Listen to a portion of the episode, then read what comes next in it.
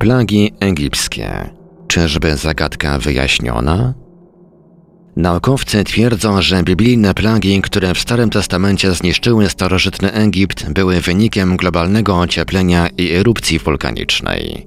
Badacze twierdzą, że znaleźli dowód potwierdzający, że 10 plag egipskich, które w Księdze Wyjścia doprowadziły do uwolnienia Izraelitów przez Mojżesza spod władzy Egiptu, było wywołane prawdziwymi katastrofami naturalnymi. Zamiast jednak tłumaczyć je jako akt gniewu mściwego Boga, naukowcy twierdzą, że plagi te można przypisać serii zjawisk przyrodniczych wywołanych przez zmiany klimatu i kataklizmy, które wydarzyły się tysiące kilometrów dalej. Zebrali oni istotne dowody, które oferują nowe wyjaśnienia pochodzenia biblijnych plag.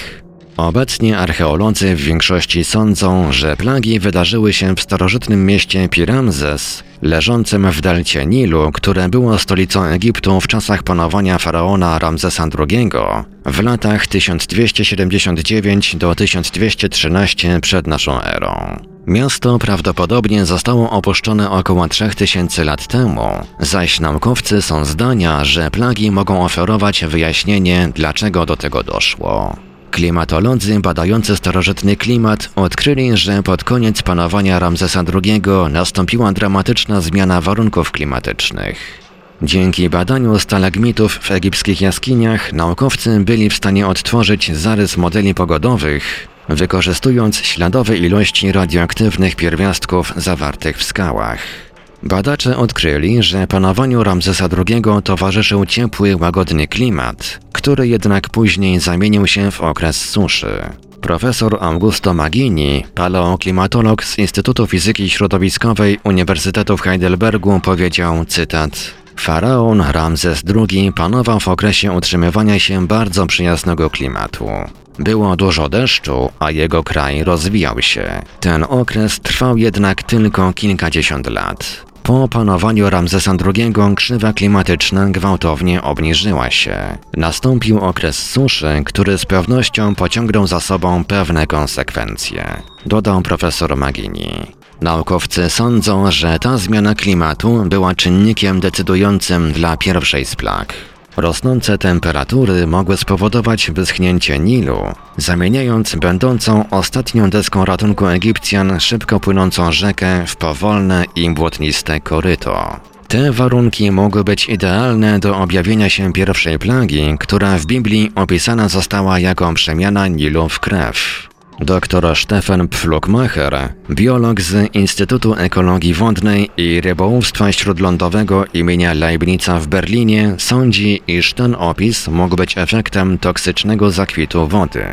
Dr Pflugmacher stwierdził, że bakteria znana jako krew burgundzka lub Oscillatoria rubescens istniała już 3000 lat temu i do dziś wywołuje podobne efekty. Cytat. Bakteria ta mnoży się masowo w wolno płynących wodach o wysokim poziomie zanieczyszczenia. Obumierając, zabarwia wodę na czerwono, powiedział dr Pflugmacher. Naukowcy wyrażają też opinię, że pojawienie się tej algi wywołało wydarzenia, które doprowadziły do wystąpienia drugiej, trzeciej i czwartej plagi żab, komarów i much.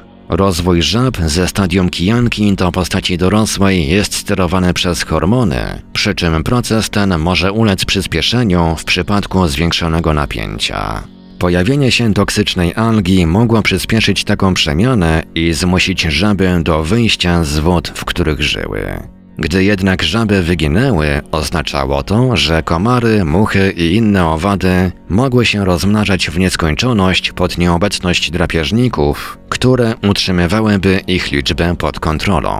Według naukowców mogło to doprowadzić do pojawienia się piątej i szóstej plagi pomoru bydła i wrzodów. Profesor Werner Kloas, biolog z Instytutu Leibnica, powiedział, cytat, Jak wiadomo, owady często przenoszą choroby takie jak malaria, więc następnym krokiem w reakcji łańcuchowej jest wybuch epidemii powodujący spadek populacji ludzkiej.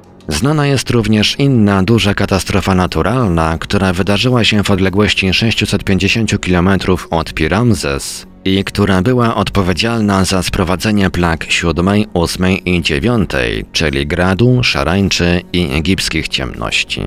Jedna z największych erupcji wulkanicznych w historii wydarzyła się około 3500 lat temu, kiedy to leżący na północ od Krety wulkan Terra, będący jedną ze śródziemnomorskich wysp Santorynu, wybuchł, wyrzucając do atmosfery miliardy ton pyłu wulkanicznego. Nadine von Bohm z niemieckiego Instytutu Fizyki Atmosferycznej przeprowadziła eksperyment mający ukazać, jak powstają burze gradowe i wyraziła opinię, że pył wulkaniczny mogą się zmieszać z przechodzącymi nad Egiptem burzami i wywołać tragiczne w skutkach gradobicia. Dr. Ciro Trenisanato Kanadyjski biolog, który napisał książkę poświęconą plagom, stwierdził, że atak szarańczy również można wyjaśnić opadem pyłu wulkanicznego. Cytat. Opad pyłu spowodował wystąpienie anomaliów pogodowych, które przyczyniły się do większej wilgotności. To właśnie to zjawisko spowodowało pojawienie się szarańczy, powiedział dr Trenisanato. Pył wulkaniczny mógł również zablokować dostęp światła słonecznego, powodując plagę ciemności. Mimo iż w Egipcie nie ma żadnego wulkanu, podczas prac wykopaliskowych prowadzonych w egipskich ruinach naukowcy odnaleźli pumex, czyli skałę powstałą w wyniku stygnięcia wulkanicznej lawy. Analiza skały wykazuje, że pochodzi ona z wulkanu z rejonu Santorynu, dostarczając tym samym dowodu na to, iż opad wulkanicznego pyłu dotarł do wybrzeży Egiptu. Przyczyną ostatniej plagi, czyli masowego wymierania egipskich noworodków, mogły być grzyby, które zatruły zapasy ziarna, z którego noworodki otrzymywały swoje pierwsze posiłki i w wyniku czego pierwsze padały ofiarą zatrucia. Jednakże dr Robert Miller, profesor na amerykańskim Uniwersytecie Katolickim, mówi, cytat, Jestem przeciwny przypisywaniu wszystkim plagom przyczyn naturalnych. Koniec cytatu. Problem z naturalistycznymi wyjaśnieniami polega na tym, że pomijają one całe sedno sprawy. Cytat. A owo sedno polega na tym, że wyszedłeś z Egiptu nie z pomocą zjawisk przyrodniczych, lecz z pomocą ręki Bożej powiedział dr Miller. Autor Richard Gray, Daily Telegraph.